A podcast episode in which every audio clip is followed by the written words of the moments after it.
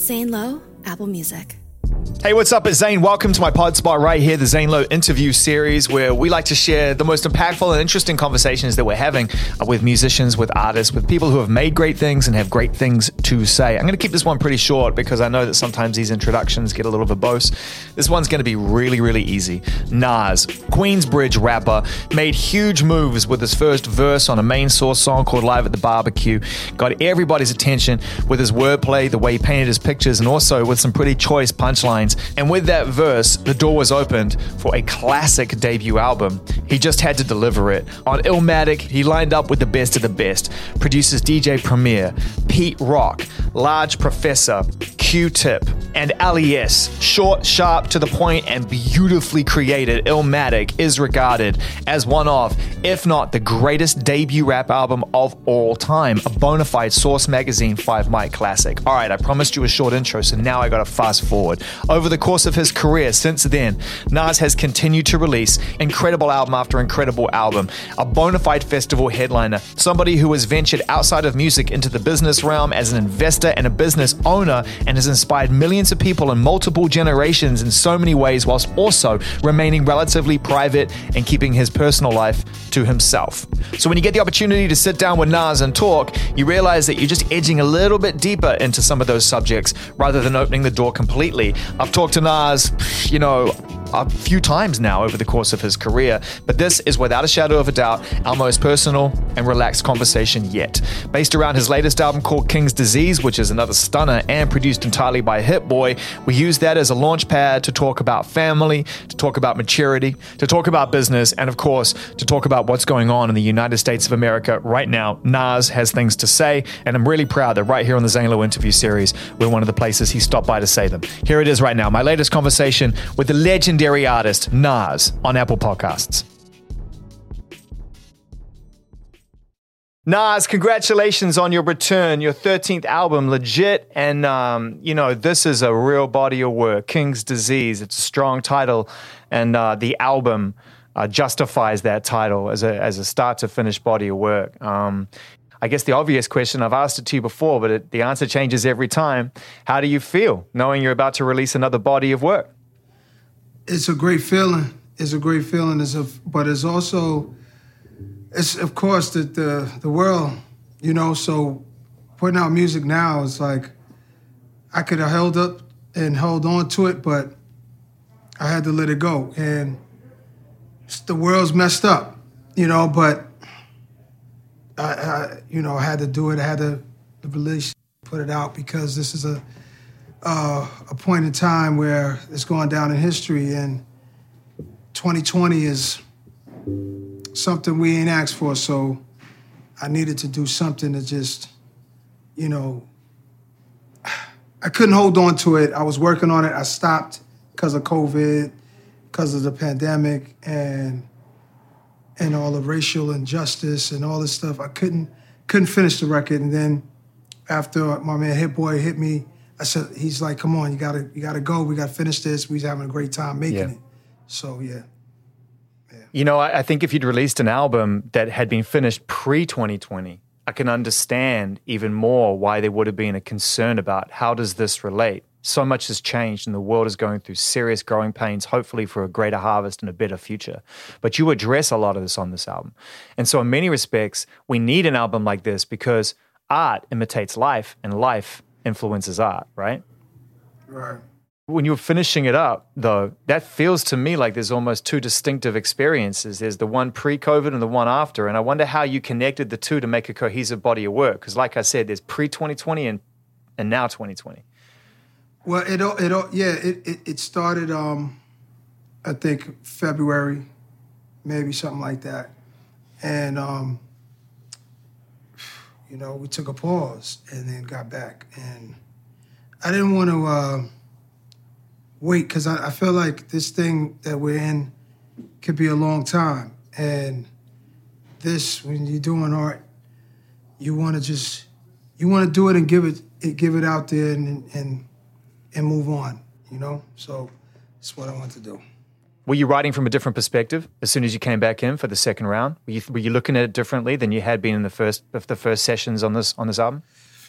Yeah, yeah. Um, I, I removed songs that I didn't think would fit anymore on on during this time, and added songs that you know really spoke out.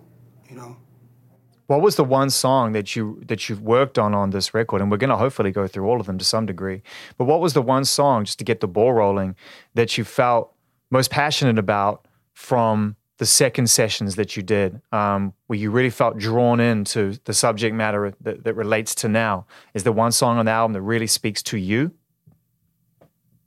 Um, it would be Ultra Black, but um, a lot of things that I, I, was I was working on, it was already there. Was, the title was King's Disease before this craziness happened, and yeah. a lot of the things I was saying, but you know, watching. Um, George Floyd and what happened. I couldn't watch the film, but just watching all the terror happening all over the country, um, I just felt the knee on my neck, and I felt the knee on our people, and I felt like I needed a pride moment. I needed a, a moment to be happy about um, our existence, to be, you know, to have made it so far, and all the things that we have done as a people and it constantly being ripped apart. I, I, in a moment that we were going through so much darkness, I wanted a song that would bring light, something different than anything I've done before. Um, I didn't want people to get it and then hear something I did before. So Ultra Black was that representation of a, a uplifting feeling and a feeling of empowerment. You know, it makes total sense to me because as a fan of yours from day one, you have been talking about this through your music along with many other things. And you know your music has educated many millions of fans around the world and you've painted the most vivid pictures and told stories. Most recently on Nasir cops shot the kid. Um, you know you've been saying these things. And so to get to a place where you're looking for some kind of hope in a song like ultra black um, does it feel different this time to the other times that you've written these songs as warnings or as documents for us to study and learn from? Does it feel like what you're experiencing right now from the community to the world is going to have the impact and the change that we so desperately want? Wow. I mean, I, you never know. Sometimes you know what a record, how it's going to impact, but most of the time you don't. It was, it's just from the heart. And it was like, when it's from the heart, I don't think about anything. I, I, I box it all out, and I think about this is my message. I hope everybody's okay. I hope they get it and and feel what I'm saying, and not just the words, but the vibration, the you know the energy I'm on, just with myself, and how I want to give that back to people, and and and to feel good in a time where we're, we're down. You know, it's just a feeling, and it's not against anybody else. It's about it's, it's about inspiring one to to have love of self, regardless of what's happening around you, to you. When the opposite is happening to you, there is no love. It's like this is a love song to people, and that's what I wanted to do you know, as a voice, you're so powerful and you mean so much to so many people. And, um, you know, voices like yours come along very rarely and can be very powerful and impactful in helping people to, to unite and to fight for what they believe in. And yet, you've always struck me as being someone who is a private person and someone who likes to be able to work in your own process and not feel like you're being coerced into making statements or working in any kind of political environment. Is that a fair observation that those two things work in parallel with each other, but they're not necessarily united? When things hit you and it moves you and you feel you feel like uh, there's nothing else more important that you need to do is to record this type of material and everything else goes out the window. Your privacy, your private life, uh, the bullseye that could be on your back now, and all of that stuff goes out the window. What's most important is that what you're feeling, you make it happen. You you you you you put it together the best you know how, and and you put it out, regardless to what's going to happen. What does that feel like? Can you try to describe what that feels like when you know you have to make music rather than you want to make music? And there's a distinction there. Um, when when you feel like you watched enough documentaries, you did enough Zoom parties, talking about this time, you know. But, you know, outside of just the current state that we're in, the drive to do what you wanted to do as a kid, now that you're an adult, um, you have, it's like a continuing story. It's like a new chapter, it's like another chapter in your life. It represents where you are. Um, and it's something that I've been doing for so long that it, it it it, it, it chews at me and, and, and, gnaws at me when I'm not even trying to uh, think about it. You know, hmm. it's, it's, it's, at, it's at me. It's at me. It's, there's no getting away from it. You know, you might you might stumble across an old song that really inspired you 10 years ago, 20 years ago, and it might come on a playlist. And you wasn't even thinking about music. And that it'll hit you right there at and and that's it. You go, I'm calling this guy, I'm getting in the studio. Is that how it works with stories too? Let's focus on a song like Blue Bands. Um, I never know with you what is truth and what is scripted because you're so good at authentically telling these stories. But Thanks. you tell that particular story in such an authentic way that I've just assumed that's a true story in the first verse. Yeah, it, it's um, you know just names I won't put in there, and I'll leave out certain details. Yeah. Um, because yeah, I don't, I don't want to. It's not necessary for me to to tell it the story exactly the way it went. Um, but I didn't think about it. I heard the track, I heard the beat, the music was. It pulled me in that direction. Right. I didn't know that that was going to happen It pulled me in that direction. I wondered about that because, like, how do you pick those moments? You seem to collect these stories like everybody does in life. Life is a collection right. of moments and stories that come together with a beginning and an end, and you only get to read the whole thing on the last day, at the last possible right. second, right? right? But somewhere along the line, you know, you you that story rose to the surface, and it never did on any of your previous twelve albums, and it blows my mind that something that vivid has been sitting there on the shelf that long. Wow. Yo, that means a lot, Zane. That's that means a lot. That means a lot.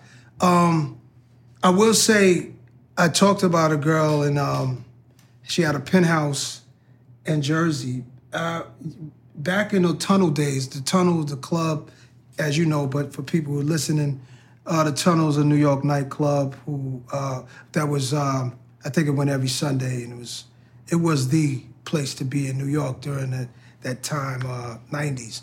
And around that time, I was kind of hanging out with this lady who was older than me, and she just there was something about her I didn't I didn't know. She wore furs. She was just put together too too well, but there was some there was some shady about her, you know. And I and then I realized she was like a madam, you know what I mean? And so I made it a Jersey penthouse because I can't remember if she she had a penthouse in Jersey or Philly. But we would hang out from I don't blame you. It was like 25 years ago. like we talking about.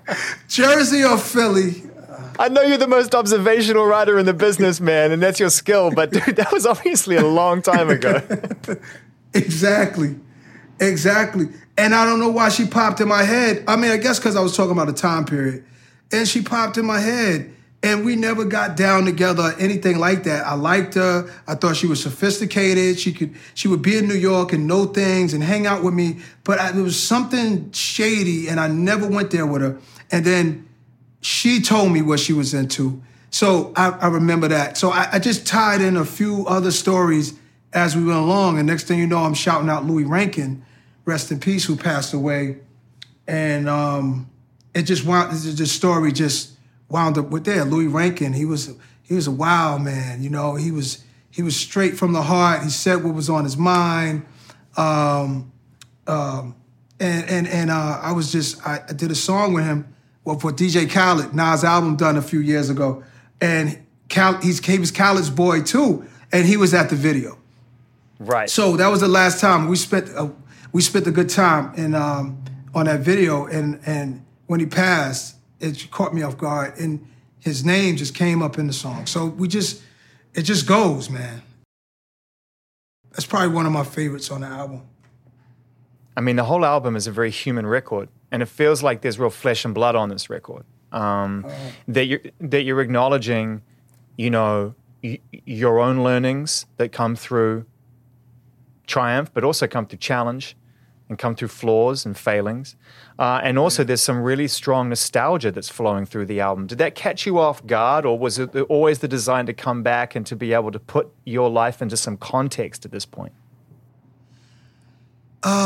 Both. I think, um, you know, that's one thing about Hit Boy. He was able to play music for me that would conjure up these thoughts and these feelings. And I, I give it to him, man. He's um he made it easy. It was easy to work with him and he really just cared about music and cared about making it happen in real time. I would tell him stories, uh, things, and he'd say, well, you might as well say that on the mic. when? When? Now. Now. Really? Well, what? Well, if I said it like this, how you like it? That's dope. Say that, man. And I'm like, just just the encouragement that he gave me was um, was was really good. It was really something that I needed, especially because he's he's younger than me, and he's um, recording records for multiple artists in the studio. He's like got this room working, he got that room, and I'm I'm meeting different artists, and he's he's he's doing, but he's still focused on me, but he's still working. I'll be back. I'm going to check on these guys in this room, and but most of the times it was it was just us in the room, but he still was focused with other records, and uh, it gave me it gave me like I, am not used to working like that. I'm used to like being in a room by myself. No one's come, nobody's coming in. Um, no artists are coming in. I'm not seeing artists and nothing like that. Is that how you made most of your records? Just hyper isolated and hyper focused on what you were doing with no interruption or distraction? Earlier on, I had like the whole crew in the studio. It was the hangout. Earlier on, like in the beginning, it was it was the hangout. It was exciting. Everybody's there. It, it was like a a, a a fun, like almost a party in the studio, but not as loud as a party. It was just the music. Yeah. And but later later on, people's lives go in different directions, and my life is going another direction, and I'm on different kind of schedule, and it started to be more just me and maybe just three people hanging out, and my brother hanging out, and um, and I could vibe off of them and catch ideas and ask them how they think about this, and then it started to become this by myself, this by myself thing. It was either that or just wait till you know, I get with all the guys and then say, hey, let's go to the studio and hang out. But I had to work. And it, a lot of times I spent by myself. And well, with, with Hit, he, he, um, so coming from in the studio by myself to being in there with Hit Boy, it was a more live, it was, it was, it was energy, you know, it was, it was, Yeah, it was tactile. You could feel it in the room rather than have to manifest it inside and internally. Yeah, yeah, yeah. yeah, yeah, yeah. Yeah, it comes through. Was it like that with Nasir? I always got the vibe because Nasir was part of this season, and it was the, and I mean this with the ultimate respect to everybody else. Teyana Taylor, the album, I love it. Kids See Ghosts, I love it. Ye's album, I love it. Like all the albums, I love it. Pusha, I love it. But it felt like that was the, felt like a festival, and that was the headliner. That's what it felt like to me. It was like, here we go. Here we go, right? And I wonder because the whole that before we move forward on this record, just to put it into context, because it's the last time we heard from you, it felt like every project on that particular season or that bill was done in a very collaborative kind of freewheeling, lots of producers moving around, Kanye overseeing the whole thing. You know, was it like that for you as well? And how unique was that experience for you compared to everyone else you've worked with, which, by the way, need I remind you, is everybody? Right. The the the thing about it was, um, by the time I got there to the studio, you know, all of those albums were done. And I was coming to start mine. And I I spent a lot of time there working with loops. Like Ye would play loops and I would write and he'd be like, I'll finish the beat later. This man is cranking out all of these albums and they're gonna come out every Friday. And so he had to mix albums, finish albums. Um, so I kind of had to wait till the last week before the album dropped to really have him in the room for to really to really have him to be there to get these these records done and um so you know i never been to wyoming you know what i'm saying thank you i thank him for uh, bringing me out there and to see a different part of america and to be around that energy with all the producers and artists um but I also had I had my room to the side. So if I wanted to work with him longer, I wanted to work with him longer because we only got honestly, we hung around, we, we we we went over ideas, but it really, really got down to the down to the uh, wire, no pun, like the last week. In the last week. I think it was like that across all of them from people I spoke to, that it was just everything was to the wire, pun intended. Yeah. I gotta ask you at this point, Nas, can you describe what your vision for King's disease is and what this title represents to you? Two powerful words no- that I've never seen together. Wow. Wow. Um, well, I just saw when I started the record before the pandemic hit. The first record I wrote was uh, was King's Disease, and I just saw a lot of people as kings in this music industry, athletes, entertainers, entrepreneurs, doctors, people like yourself. I see us, I see us all as kings. And I say, well, we got to a certain level, you know, and, and the guys that's still on the block, kings. I'm like, we survived, we got to a certain level, those guys survived, got to a certain level, they're kings. But what is the thing to watch out for now. You got if you have everything you want, or you're in this good position or decent position to grow, you have to watch out for the things that's gonna get in your way. And it's usually our own selves that get in our way. And we it's too much, it's the drinking, it's the, the wine, it's the sushi, bottle red. Wow, this is from France. This is from what year? This is what, and it's the lifestyle I'm I'm watching people live and it's a lot of that. And it, you know, as you know about gout and stuff like that, which I never had, um, but I know people that got gout. I know people that got wow. it just from the the lifestyle. That's a lot of wagyu beef and red wine, right? That's exactly. Like someone, someone needs to step in. There needs to be a level of lifestyle intervention if you're getting gout from the wagyu aged beef and the Pinot Noir. exactly. And in, and in another form, Wagyu would be ego. It would be sure. Sure, drunk off your own power. Yeah, it's figurative. Sure. So so you look at it and you go, all right, King, what do you do now with this position? All the way up to the president's office.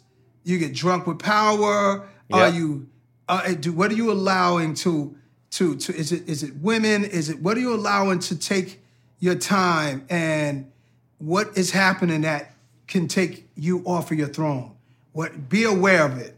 It requires self awareness, right? It requires a huge right. level of self awareness. Now, what's right. crazy about this is that for you to recognize this at this point in your life, 13 albums in, at a point where you are, and I quote, amazing grace and gracefully aging, that you're able to recognize this, this learning when so much of your early output as a young artist, as a hungry artist who's manifesting destiny through lyrics and music and achieving, putting it in record and achieving it after the fact, that it was a, it, it's all about consuming, right? I mean, a lot of what inspired some of these people to go out there and achieve and eat and gorge came from incredible artists like yourself saying, go get it. Right, right. So now I'm like, wait, be, a, be aware of what comes with it. So it's all moderation. Right. And and as you grow, it's all about learning how to take care of yourself. Yeah. Because things are going to come at you fast. Things came at me fast from all dif- different directions. Well, I wanted to talk to you about that because you know you experienced a different kind of fame than most people do in their teenage years. You experienced fame on the streets and fame in the in a, in a you know in a culture in a community in a music and an art form, which is very hard to impress and very very difficult. Sets the bar incredibly high, and almost overnight you were the five mic MC. And I've never asked you how that felt as a young man who everyone thought, oh, you just roll with this because it's part of what you do. But surely looking back on that now at a time when an album like this allows me to ask this question, that must have had some kind of mental and psychological impact on you going from nothing to that much credibility and respect almost overnight. At that time, I, I, I didn't know many people in, in rap music personally who was living a great a, a life that was like I still saw the the artists that I respected at that time not that far from the street. I didn't I didn't see the music I didn't see the career really uh, help them too much other than the respect from rap fans and maybe a car at that time. So I was still all I knew was the block. I was still really close to the street. And I thank God that I'm here now because at that time there wasn't there was I didn't have many people to talk to about uh, what to do and this and that. I didn't hang out with the record industry crowd, which you know I thought they were foreign. I didn't understand that. I didn't understand, you know, watch the radio spins, BDS. I didn't understand this or that. It was like, it was just street law. That was it. It was like, here's my record, here's my car, here's how I'm living. Yeah, I moved out of the neighborhood, but I still had to deal with uh, one foot there and then one foot like this. There's some possibilities that something might happen here. So I was just doing a balancing act. And as as all of us were, all of us. You know, we were all like, you know, and i'm I think I just had to had trust in myself. I had to know that there's more. There's more. That's what I thought. I said, there's more. Stay on it. There's more. There's more than just this right now. There's more. You've achieved a recognizable amount of fame now. Throughout your life, you would definitely be regarded in countries all over the world as someone who is quote unquote famous, a recognizable figure based on the quality of your work. But of course, significant success over a period of time equals fame. And you've spoken about that in the past in various points on your albums, and you touch on it a little bit here, in particular in relation to relationships. You know, on a couple of really important songs like Replace Me with Don Toliver and Big Sean. I mean, that's about as open as I've heard you in that regard. Was is that the big sacrifice looking back on all of this, the idea of trust? Yeah. I have, I still, I'm better than I was, but I had relationships that were good, they were cool, but I also had ones that made me not trust anybody anymore. It made me afraid to be in a relationship anymore because the things that can happen. It's like, you know, you don't know who's real and all of that. And that comes out in the music, you know, you know, what what I what I deal with with or what I was dealing with for a couple of years with dating.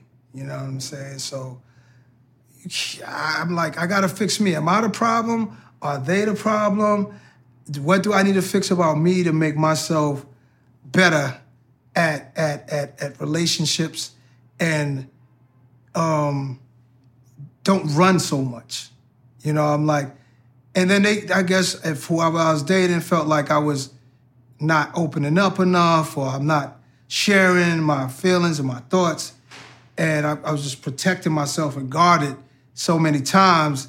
that you know relationships would go away because they just wouldn't trust me. They were like, this guy's not telling me nothing, and whatever the case may be. So I just started putting that in the music with this album, and you know, and it was cool to get Big Sean on there because yeah, it's hard. His verse is heartbreaking. His verse is heartbreaking, exactly. and n- not just because of the of the the words, but what I really appreciate about Sean is that he connects his performance to the emotion of his narrative. He doesn't just expect you to connect emotionally to the words. He will present it to you almost like an actor does. Wow, he's great. He's great. and, and, his relationship as well is a, a very popular one. You yeah. know, so for him to open up about that, you know, it was like he met me right there where we're opening up. We're talking about our hmm. lives. There's a line in there that made me smile. in uh, King's Disease, where you talk about um, no rap on my playlist. and I suddenly thought, like, well, first of all, I call foul on that. I call absolute BS on that because all the guests on this on this is so dialed in. You can't tell me you're not no, listening to rap look, if you're putting Lil but, Durk on your record.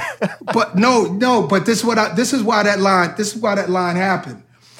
Um, I started making playlists with like all the oldies, all the good, all the jazz, the Frank Sinatras, the, the you know, you name them, cool vibe smooth on a smooth tip. I'm making these these playlists, and then I try to make a hip hop playlist.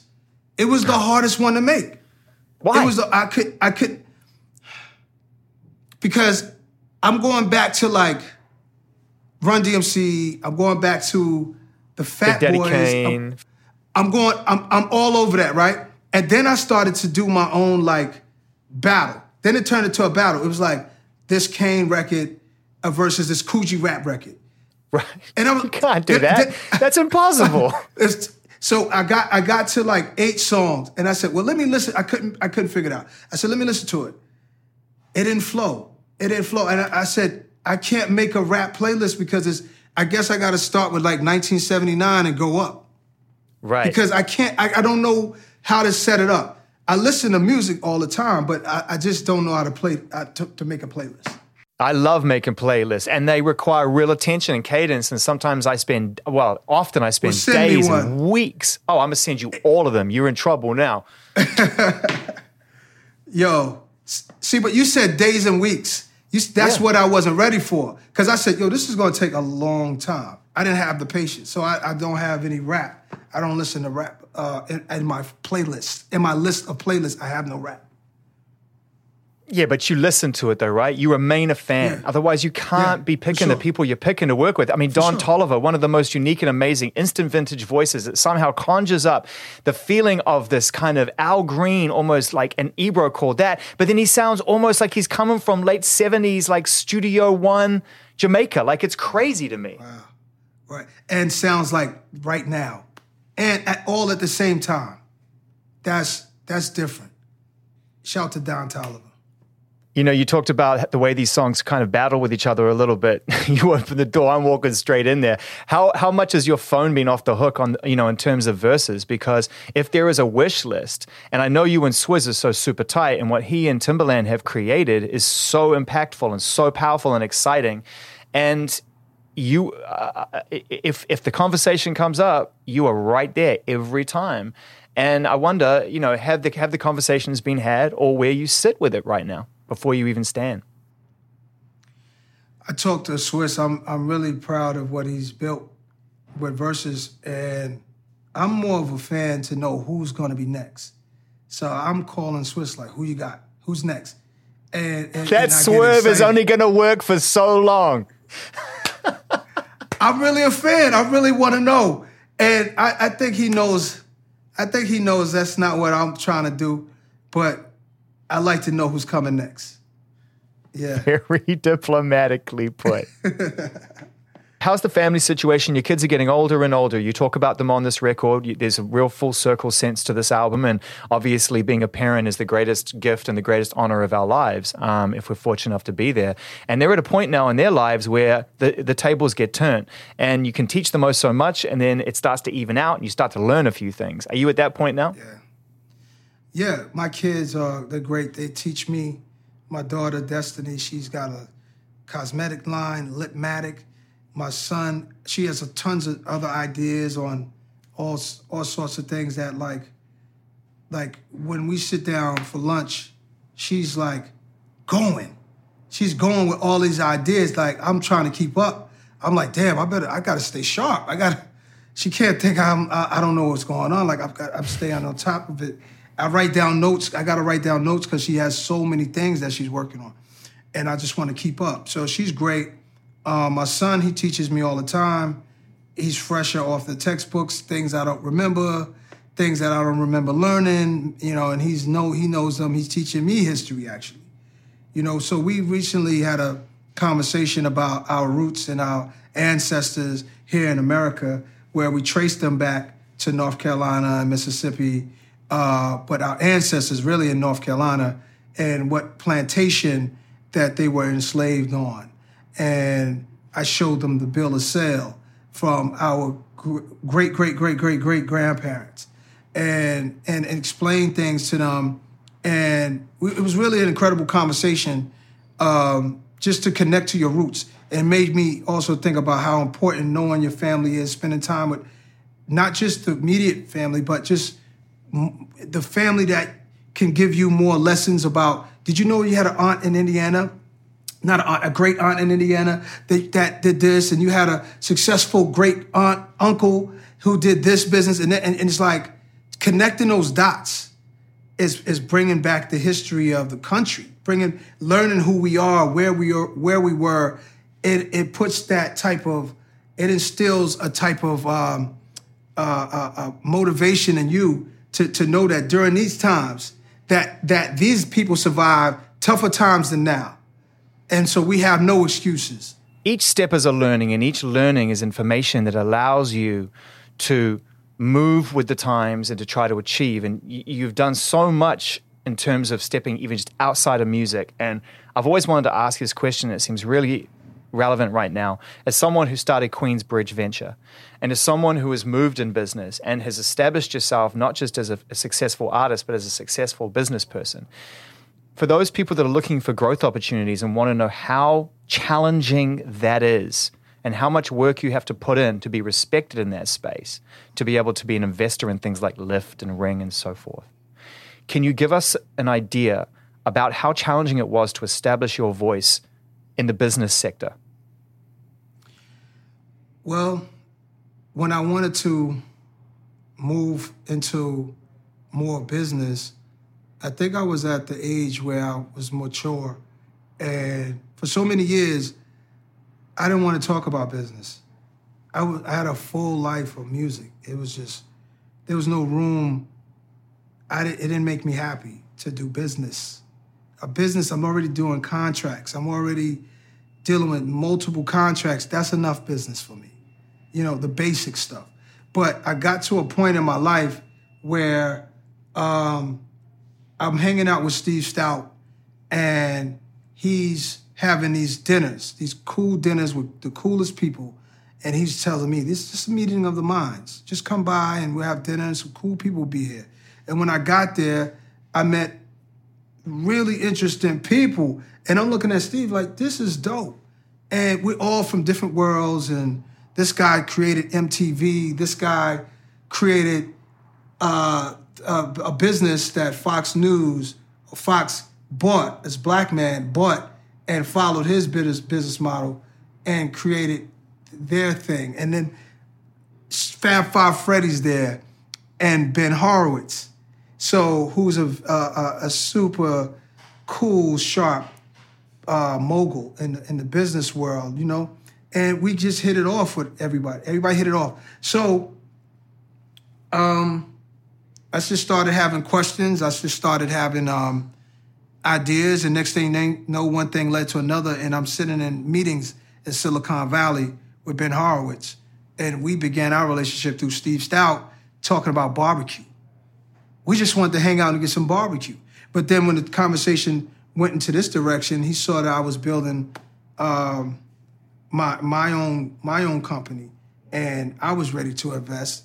So he showed me some things, and next thing you know, I'm in the game.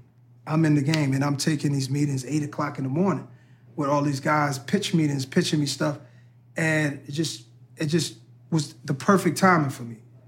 Has it been an exciting addition to your life, given how much excitement you've experienced being a successful artist, touring, traveling, doing all that stuff? It's a very different world.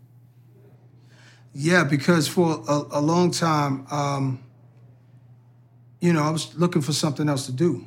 And around that period when I got into it, I was like, I want to do something else. I want to, hmm. I didn't know what. And I didn't realize that that would be it.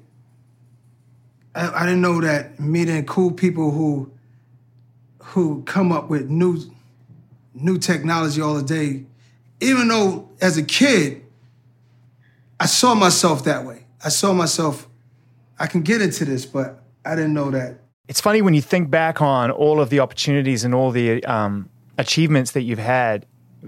There were there were a couple of of unrealized ones, things that were rumored, talked about, never quite landed. And I think real fans felt the firm was that. They felt that opportunity for you and AZ Cormega, Foxy Brown, and of course Dr. Dre as well. That that was just it was like the greatest basketball team on paper that just couldn't get to the playoffs. you know what I mean? Yeah, for sure. Now we have a chance to to live out some of that as fans, some out of that some of that dream coming true. But before we get to the song, which brings you all back together, are you comfortable now putting into words some of the reasoning why it never eventuated in the first place? Sure. Um, the whole idea from the beginning um, was I talked to Steve Stoute, Jimmy Iovine. Steve Stoute was managing me back then. And um, he was good with Jimmy Iovine, and I, I got good with Jimmy, and I was good with Dre. And me and Dre wanted to work. We wanted to work bad. Um, I be me being a big fan of his music since before I was ever in music. Um, to uh, get, doing a record on my second album, and then we just we, we wanted to do the firm, and we did it with Aftermath.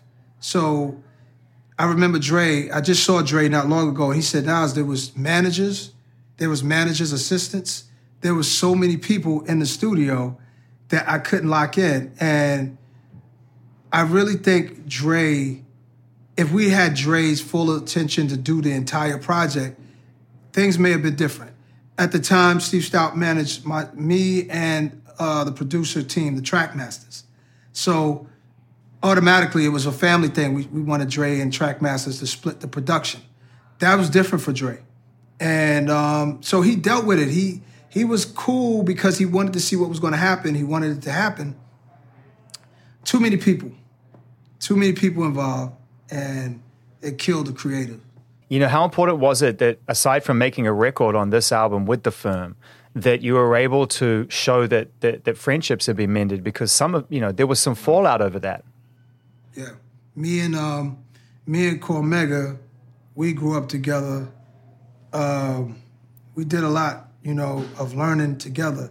He's a little older than me, but we were still like brothers, you know. And the streets divide divided us into different directions because he's older guy than I was, and he wound up getting locked up. And when he came home, I was before he left. You know, if he was home, he just he would probably been on my first, most likely on my first album. You know, he's definitely he would have definitely been on my first album, but he got locked up. So when he came home, things are bubbling. He comes home with this attitude, like, you know, let's let's get gangster on the, on everybody. And I'm like more like, yo, no way, chill. And he told me um, about not long ago when we were talking. He said that I told him I'm not the same guy from the block. He said he didn't get that till later. So he said that I was doing a lot of things, telling him about how it was going, but he didn't really get that till later. He was ready to get back to the, the Goodfellas behavior that he was on.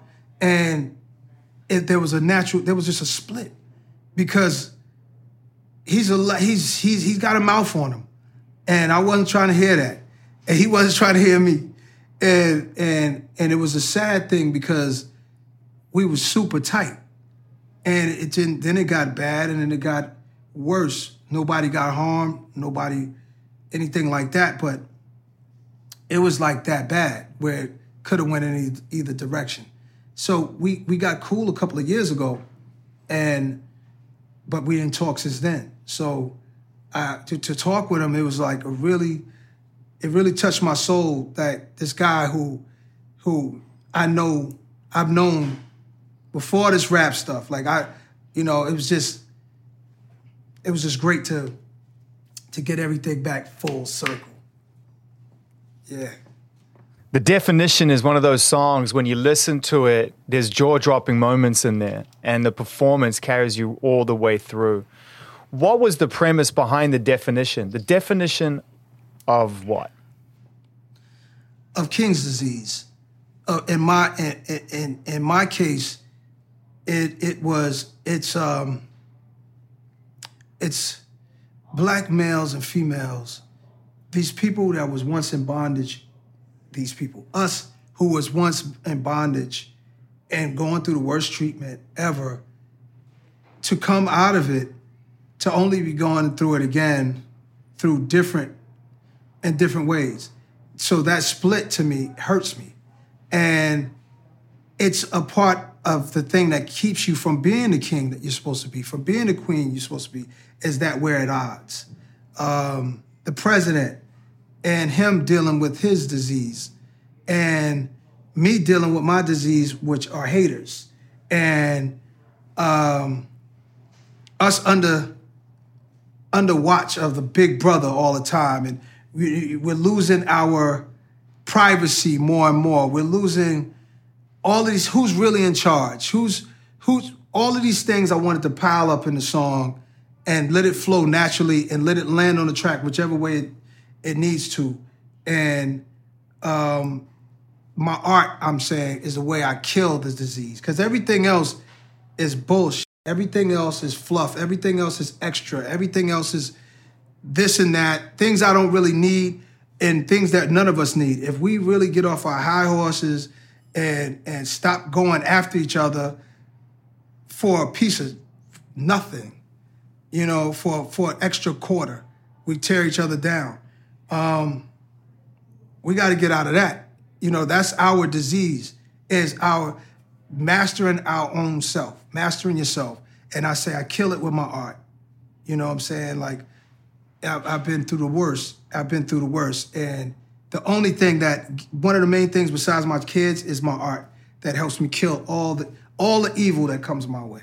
Now that you have a, a roadmap open to you, and this album is so free, and like I said, it's so honest and upfront, and nostalgia plays such a valuable role to it. Looking back now, with the benefit of hindsight, when was it most? When was it toughest? I think the toughest is when my mom passed. That was very tough. That was 2002. You know, um, other than that, it was little moments here and there. I can't, can't, it's hard to really think back and pinpoint exactly. But it brings us to The Cure at the end of the album. And that, and that song sort of comes in two parts, which is amazing because the first half is this crazy psychedelic really strange, like one of the strangest things you've ever been on, but you just, you know, you absolutely crush it. And then it just swerves Thanks. into this beautiful completion moment. Um, The Cure of King's Disease? Yes. Yes. It, it's really just accepting things you can't change um, and not letting that not letting the things you can't change be your demise. And looking at yourself and recognizing the good in you and the good in you and your roots also is tied in there too. The roots, where I've been, where I'm going, um, understanding that the music of it makes you, to me, is a calming. The beat, the drums knock, but the music is the, the, the melodies is a, a calming kind of vibe, and it just, I think it's more of a put yourself at peace at once vibe. Well, there's a line on there that I think, you know, probably speaks then to your journey thus far, which is, you know, many lives I've touched. And that's not something that a lot of artists allow themselves to recognize when you're in the flurry of success and ambition. And your ambition is still strong and you're still as successful as ever. But to have that moment to step back and recognize the impact you've had on people's lives, how important was that to acknowledge? It was like a thing mostly with some of my closest friends. And I felt like I've been blessed enough to see a gift in myself, polish it, present it to the world, and light comes to it, positivity comes to it because I'm taking a God given gift and placing it in the right place. And in that, whoever is with, whoever's around me, I'm trying to say, yo, let's do this. Why don't you start this business? Why don't you get this going? Get this going. And I care about the people I'm around. I care about them, and I want to see. I want to see everybody live. I want to see them do well, and I can tell. I'm. I'm like saying hello. Like I acknowledge that I am uh, some type of source that can help the people I'm around, and that's all I want to do. I want to help the people around if I can. You know what I mean? And and that's what that's what I'm acknowledging it. You know, many lives I've touched. You want me to help me? You want me to help these guys who are already live enough? You're saying that Nas should do this, but it's already happening. Let it allow it to happen the same way. Uh, there were people that helped me get to where I'm at. I we I had to sit back, silence it, allow myself to learn and and use the opportunities. So I'm saying use the opportunities. Use me if you have to, uh, because that's what I'm here for. You know, the maturity on show here, and you talked about the passing of your mum in 2002, and Till the War is Won is one of the most powerful records I think you've ever released. It shows a huge sense of awareness of sacrifice and of, and of what needs to happen to raise great people. And um, I'm imagining that your mother was the primary source of inspiration alongside the strong women who have who have been a part of your life in that song. Sure, sure. Yeah, she's the one. She's the one raised me. Mm-hmm. She's um, you know, class act, man, class act. And I was uh, I was really young when she was telling me um, that you are you are not everything you're looking at around in this environment. Just because you see it there every day, this is not you. You know, it's unfortunate what we're seeing here and there, dope fiends leaning over and this and that, but this is not you. This is a temporary place that we're gonna be. We're not, we're not staying in this one situation. And I love where I grew up. I love how I grew up. But as a stepping stone in your in your journey in life, you know, and it's like, even to remain out there, I needed to know that we're that we're great. And all my friends knew that they were great because what she would tell me, I would tell them. I believed in everyone. I believed in all of us all the time. You've been going for 27 summers, man. It's been an incredible it's been an incredible journey as a fan, you know, and for millions of us we say thank you for coming back with another amazing record. I have one slight challenge about this record. This song's spicy. This song's spicy with Fivio Foreign and, and ASAP Ferg is it, it's a dawn. It's it's a it's a made you look. It's up there. And yet on my track listing it's called a bonus. I don't even know what a bonus is anymore. But if by bonus you mean an absolute bona fide fucking smasher, then I'll I'll take that explanation. But I don't understand. Like Oh wow. This song is ridiculous. Thanks. Well, the, the album was supposed to end with The Cure. We didn't know what to do and how it would fit in with the sequencing because it was one of the last records, the last records that we finished. So it was just me on the record at first.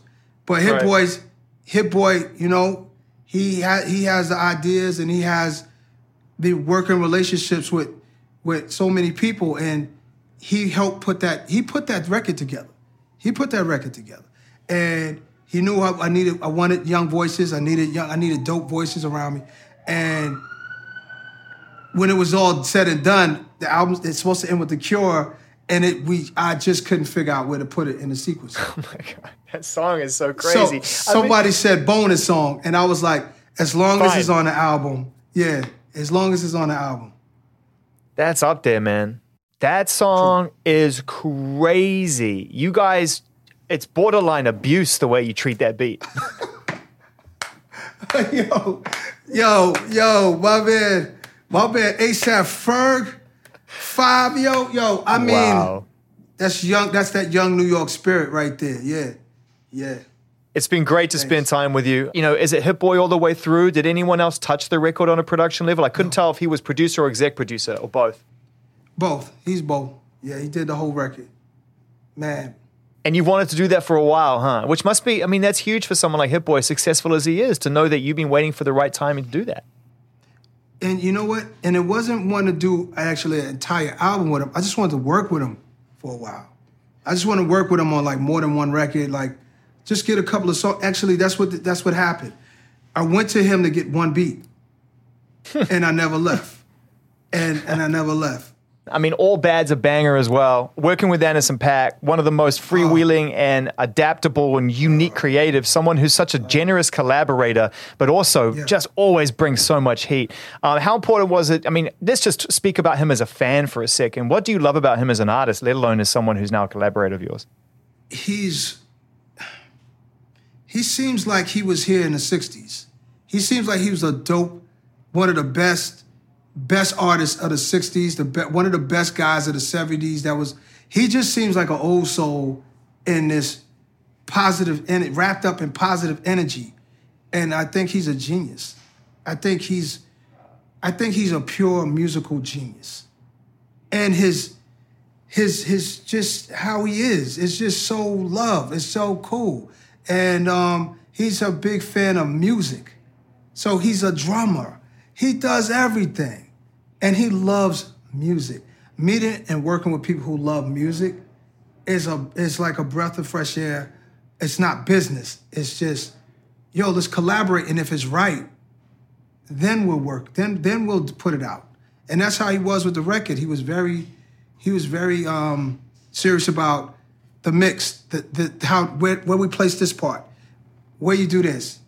Even after the song was done, he's this do this, fix this, and I'm like, I'm following your lead now. So shout out to him. He's incredible. All right, last question. This album, you put it out, you've given us this gift at a time when no artist really wants to be able to, to, to, to be cornered to put music out like this in this time frame. It's not ideal, and everyone acknowledges that. So we more than appreciate the gift of music at this point because it comes at a cost Thank to you. artists. It does.